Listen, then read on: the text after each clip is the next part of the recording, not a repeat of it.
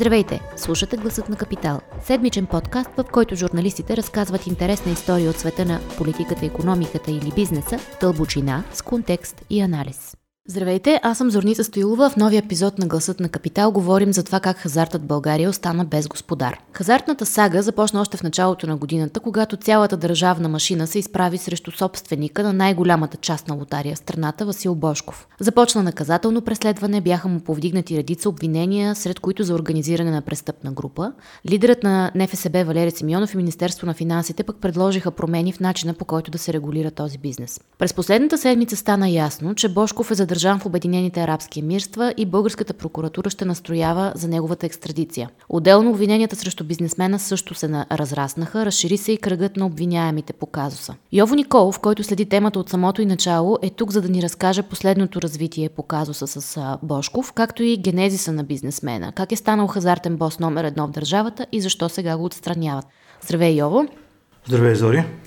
Да започнем от вас. Какви нови факти се разшири обвинението срещу Васил Бошков тази седмица? За да започнем с това, трябва да върнем малко лента назад. Безспорно това е безпредседентен случай в новата история на България. Държавата за първи път се изправя по такъв категоричен начин срещу един бизнесмен с спорна репутация, какъвто е Васил Бошков, но е един от динозаврите на бизнеса на прехода. Това, което аз изпомням е за подобна операция. Имаше на времето, по времето на правителство на Иван Костов, когато той се изправи срещу а, империята мултигрупи, срещу Илия Павлов. Но за първи път съществуват толкова координирани действия между прокуратурата и управляващата власт. За първи път по подобие се действа по този брутален начин, но това някак си идва като продължение на преследването на така наречените олигарси, семейство. Баневи, семейство Рабаджиеви, семейството на Мино Стайков, които в момента са в ареста. А, това е една, а, по, по моя прочит, това е една тенденция, която се налага от прокуратурата, съвсем не без подкрепата на а, изпълнителната власт в лицето на Герпи на Бойко Борисов а, с която има така доста известна популистка нотка и тя е в частта и а, богатите също плачат. А, Баневи, Рабаджиеви, Стайкови са хора, като изключим Мино Стайков, който е реален алкохолен бос, с доста постъпление от гледна точка на това, че държи голяма част от пазара за алкохол в България, с собствени марки а, са леко измислени герои. Това са колоси с наглиени крака, без много голям бизнес, с много големи заеми, с обвинения в финансовата сфера. А, Васил Бошков е друг случай. Mm-hmm. А, Васил Бошков е наистина един от а, героите на прехода. Той започва своята дейност още преди 10 ноември. Аз съм попадал на документи в архивите на Държавна сигурност, което неговото име е споменато като един от играчите в хазарта. Имало е хазартен бизнес преди да се... Не, не, не. Това, това е бил тогава е нелегален бизнес. Mm-hmm. Има запазени досиета на един от, да речем, агент по прикритие по модерно, по старо доносник от средите на хазарта в България, който е донасил за това къде се играе хазарт, кои са хората, които са играли хазарт, какво са правили, на какви суми са залагали. Донесението е от 85-та година, агент Андрей се казва, той в последствие става митничар. Много любопитна, любопитна информация, но там в, в част от неговите донесения, да не кажа в повечето му донесения, присъстват повечето от героите на прехода.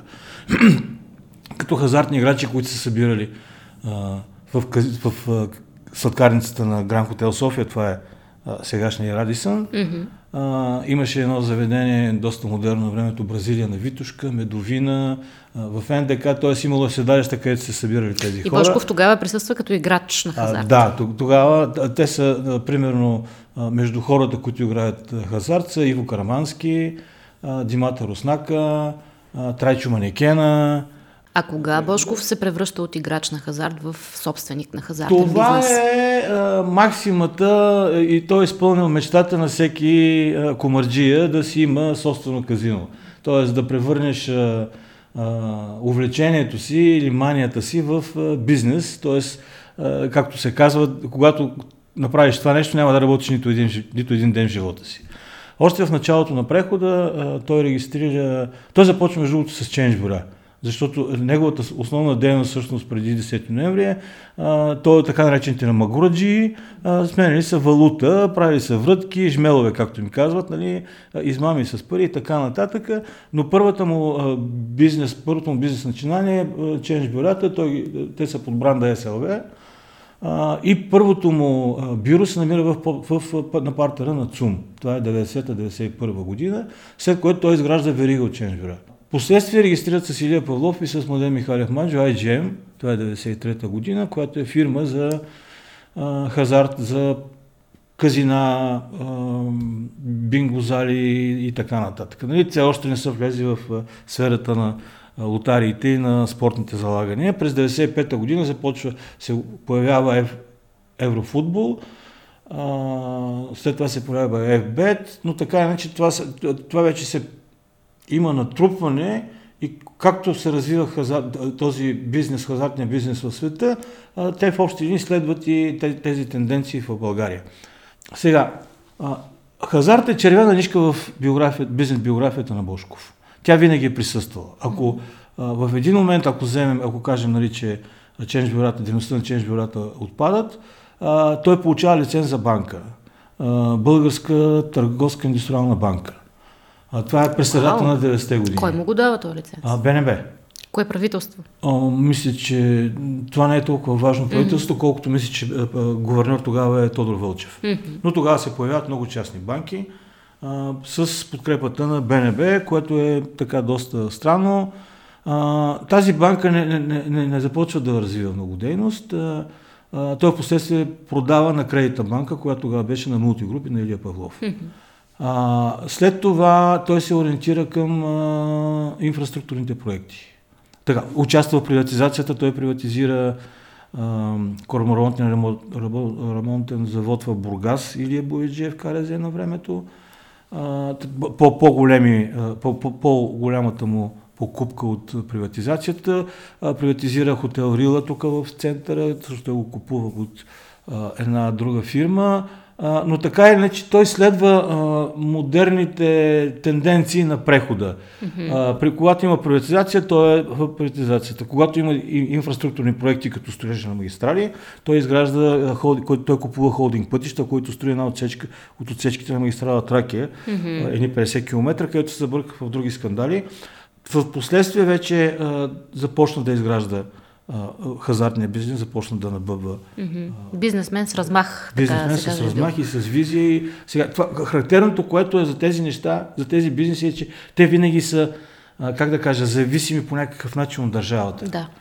А, и бизнес модела на Бошков, и не само на Бошков, на повечето от а, тези така наречени бизнесмени на прехода е в това а, през корумпирана среда да получат монопол в тази област и подкрепата на държавата.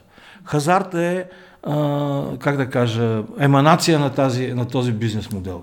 Хазарта е много строго регулиран от държавата, в кавички, само че той е строго регулиран в полза на един човек и този човек се казва Васил Бошков. Mm-hmm. Когато през 2013 година започва да се дейността на лотариите, а, тогава вече а, ние виждаме, че цялата тази дейност се монополизира. Успоредно с нея обаче, а, върви и а, онлайн залаганията, а, които минават през а, FBET и Еврофутбол.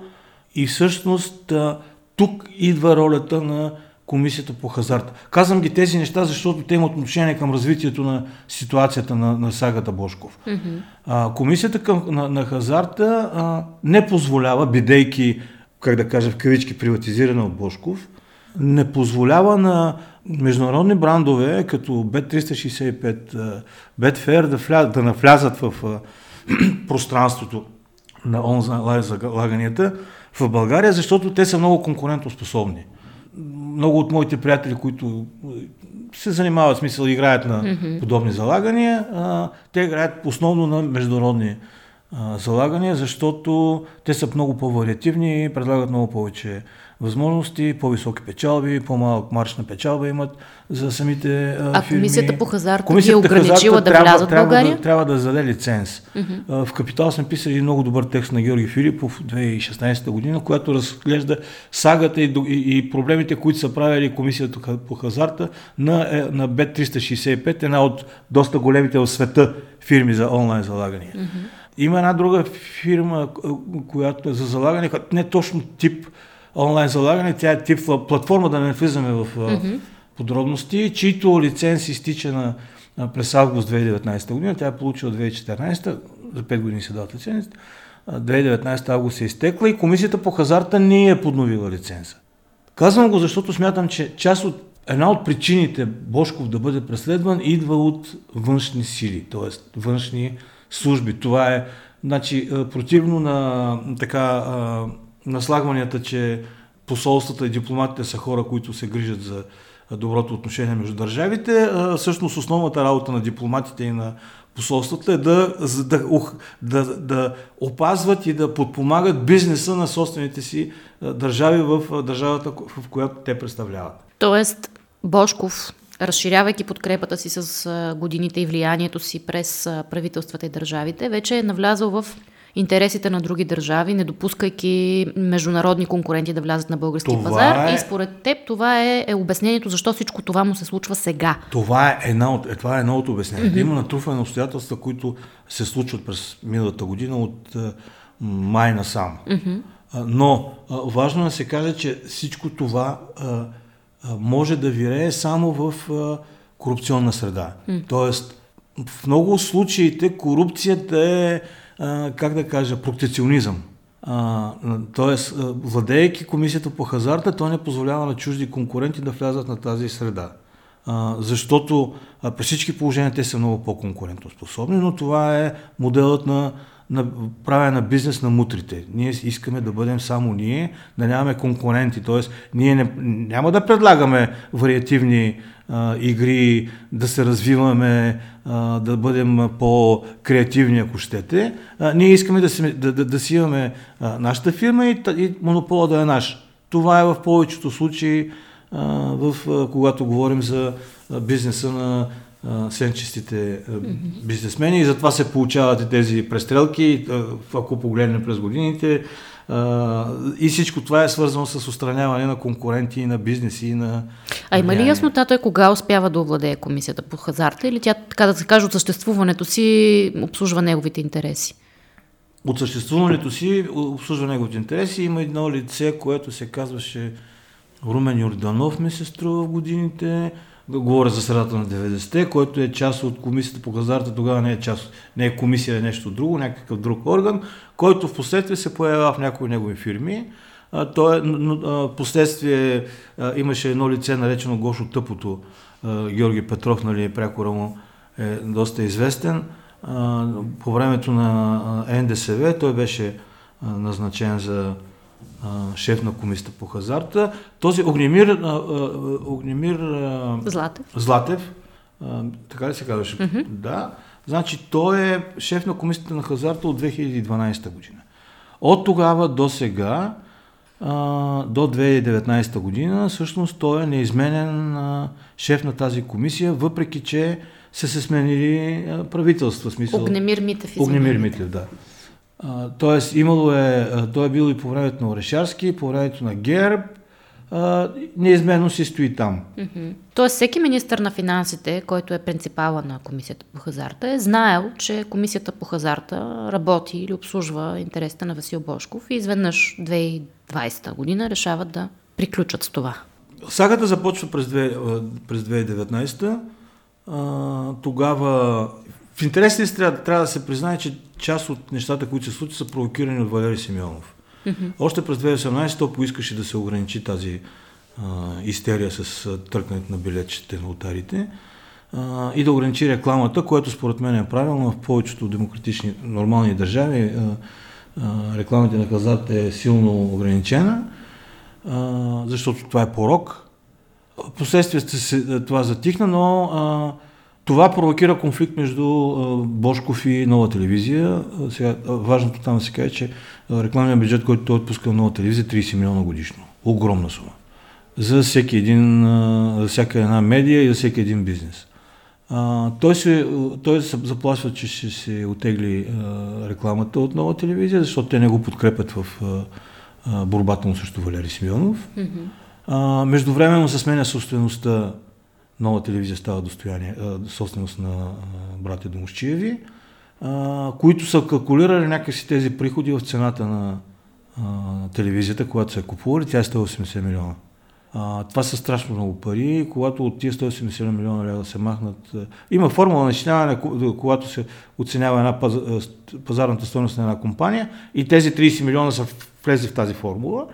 И там има среща между Бошков и Домощиев, по наша информация, там някъде се появяват съдружниците му братя Найденови. В смисъл, след тези срещи Бошков разбира, че а, някой може да му вземе бизнеса. Както е толкова уверен, бидейки регулиран от държавата, хора близки до управляващите могат да му отнемат по някакъв бизнес и той заподозрява двамата братя Найданови, а, че биха могли да, го, да му превземат а, фирмите за а, хазарт. В смисъл такъв, че окей, държавата ще прехвърли лиценза на някой друг, но тази, тези лотарии някой трябва да ги извърши, т.е. някой трябва да ги работи. Mm-hmm. Т.е. трябва да има някой а, човек, който го е правил и има възможности, акъл, ако щете и опита да го направи. И той ги заподозрява в а, евентуално предателство. Между, между време, през това време той прави преструктуриране на фирмите си в хазартния бизнес.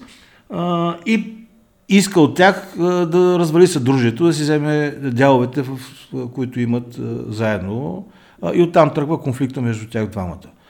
Междувременно той, Бошков се разбира с Домощиев, връща си рекламата в нова телевизия, но тези двамата братя вече са някакси в са заели грешната страна в случая.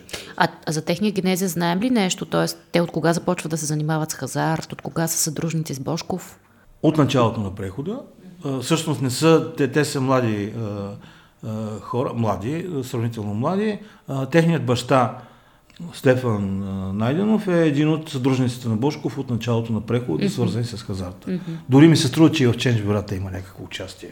Тия първите Ченч бюра, които са така че те, те са изминали целият този път заедно, но при Бошков има една такава характерна особеност, че той винаги, винаги, винаги, винаги притежава 51% от съместния бизнес. Mm-hmm. Тоест, той винаги управлява, ръководи бизнеса и никога не дава, не влиза в участие, когато не може да го контролира. Mm-hmm. поради тази причина. И, и, и същото е било и с тези а, семейство Найденови, така наречените цеки им казват прякори, защото те, и, те, и те имат прякори.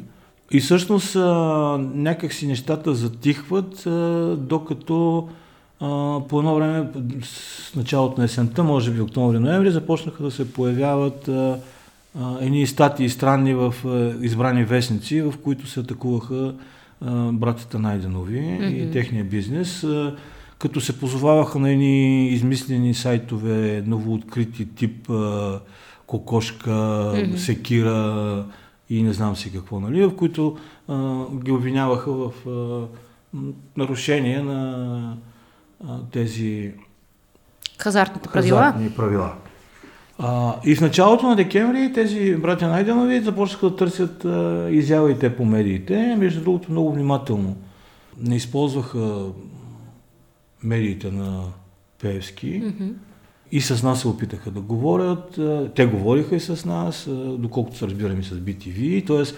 избират медии, които са по-страни от а, влиянието има, на държавата, може влиянието, на, влиянието на Певски, mm-hmm. а, на а, така на хора, които нямат добра репутация. На 5 декември те подават жалба срещу Бошков в тези обвинения. За тези обвинения, че не плаща, не плаща достатъчно а, лицензни такси, извършва и други нарушения. Любопитното е, че прокуратурата задейства едва след като тези обвинения се материализираха в тип интервю в един сайт. Тоест, моят, моят прочит на, на това е, че а, те са търсили някаква публичност, някаква а, обществена подкрепа, надявайки се на спорния имидж на Васил, на, mm-hmm. спорния имидж на Васил Бошков, по някакъв начин да получат обществена подкрепа, съответно това и подкрепа на прокуратурата и държавата. А, последствие, вече нали, по нещата се разпростряха, АДФИ излезе с констатацията, че наистина има лотариите на Бошко са плащали по-малко такси, отколкото трябва. Сравнение беше с държавното тото. Появиха се суми от порядъка на 210 милиона лева за 5 години дължими такси. Прокуратурата се намеси. Намеси се отново се появява и Валерий Симеонов, който иска промяна на хазарта и неговото удържавяване. И странно, и в един момент Валерий Симеонов получи подкрепата и на Бойко Борисов и на ГЕРБ. Тук има нещо, което е много важно а, и аз си мисля, че трябва да бъде отбелязано. А, тук, тук има една грешна стъпка на Васил Бошков, който е собственик на футболен клуб Левски.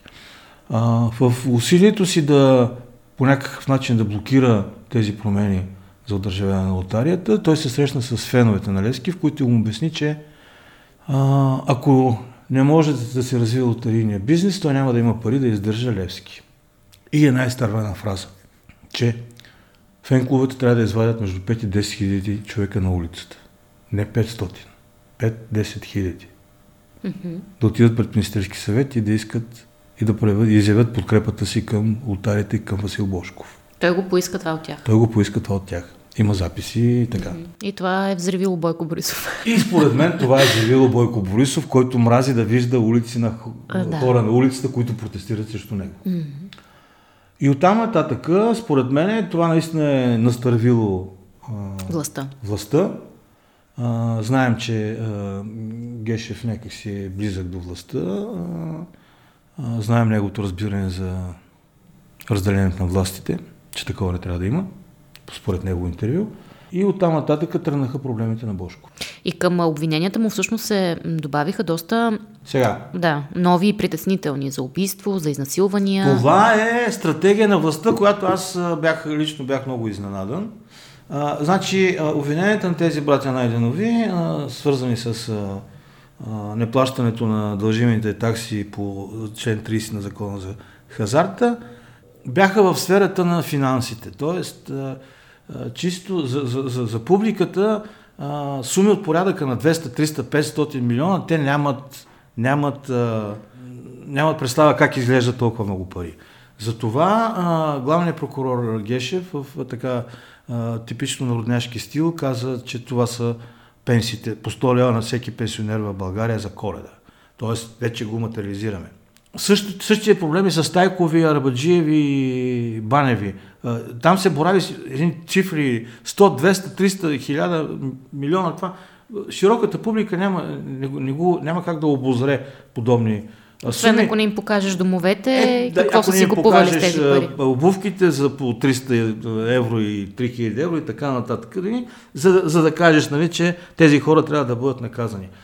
Но към тези обвинения, които все пак се материализираха по някакъв начин чрез а, проверката на АДФИ, Найденов, Цветомир Найденов, този, който циркулира между студията, телевизионните, нали, каза, че а, всъщност те са получили заплахи за убийство от Бошков и че притежават запис. Такъв запис на никой не беше показан. Оказа се, че няма такъв запис, но той обвини, каза, че а, за заплахата, а, която е, е изказал към тях а, Бошков е да не ви се случи това, което се случи с Манол Велев и с още един а, човек от а, а, хазартния бизнес. Манол Велев беше прострелян през 2007 година. Той наистина имаше интереси в хазартния бизнес. Не беше намерен човека, който е стрелял по него. Той е в будна кома, мисля, че от 10 години. Другият човек е починал 2012 година, но това е индиректна препратка към криминалната дейност на Васил Бошков. Като добавка, този Найденов каза, че Васил Бошков е сериен изнасилвач и от обвиненията към него за пране на пари, организирана престъпна група, нали, принуда, неплащане на данъци и така нататък, в един момент се добавиха убийства, изнасилвания и рекет. Така, защо се прави това? Според мен. А, прехвърляйки го в криминалния сектор, държавата, прокуратурата тотално марганизира образът на Васил Бошков като мощна фигура. Значи, той, окей, той вече може, той е мощна фигура, но той е криминален бос, който е свързан с, убийска, с убийства и изнасилване. Посланието, което се изпраща към широката публика е да го, да го демитологизира, т.е. Да го, да го свали на улично ниво и да каже, вижте хора, ние преследваме един престъпник, един бандит, един убиец.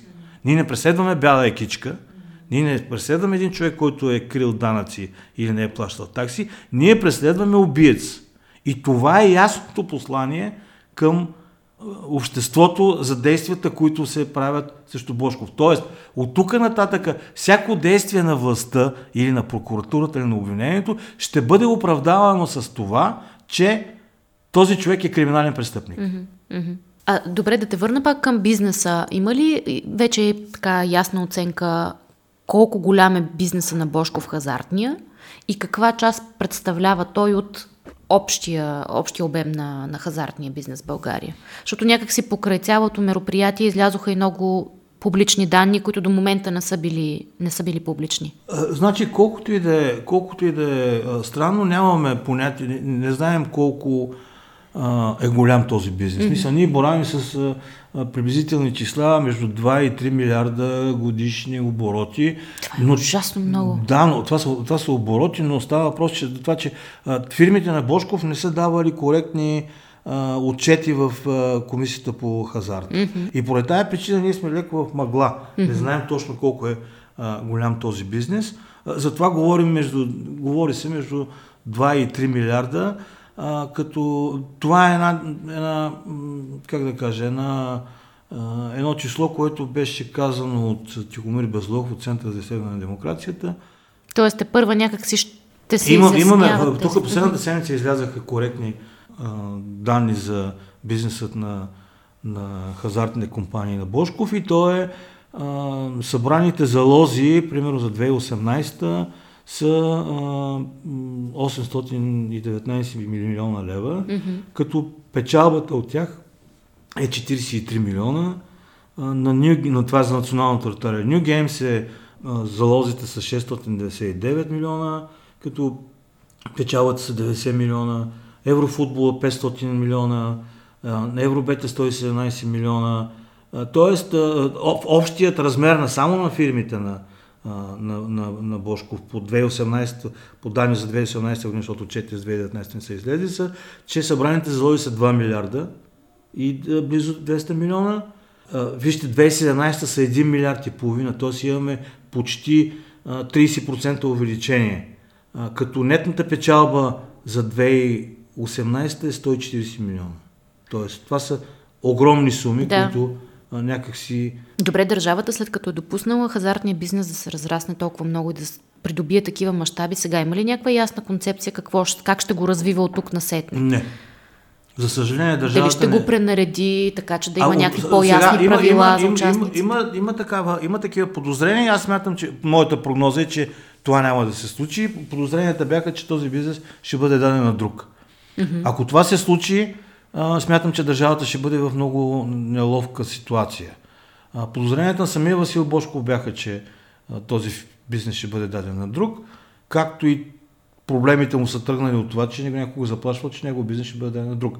Но действията на държавата на този етап и на техния коалиционен партньор Валерий Симеонов е този бизнес да бъде удържавен всъщност и да бъде даден да се управлява от държавата, примерно от, спорт, от спортния тотализатор, като има а, така доста ограничения къде да се рекламира и да се извършва тази дейност. Във варианта на, на Валерия Симеон, каквото интервю има в, в нашия брой с него, в този вариант е той да се осъществява само в тото пунктовете, което рязко свива възможността за достъп на деца, на пенсионери и така нататък. Уязвими групи, да ги Уязвими кажем. групи да. от една страна. От друга страна, самото усилие да отидеш да си купиш картонче за 2 лева до тото пункта, вече е прекалено много.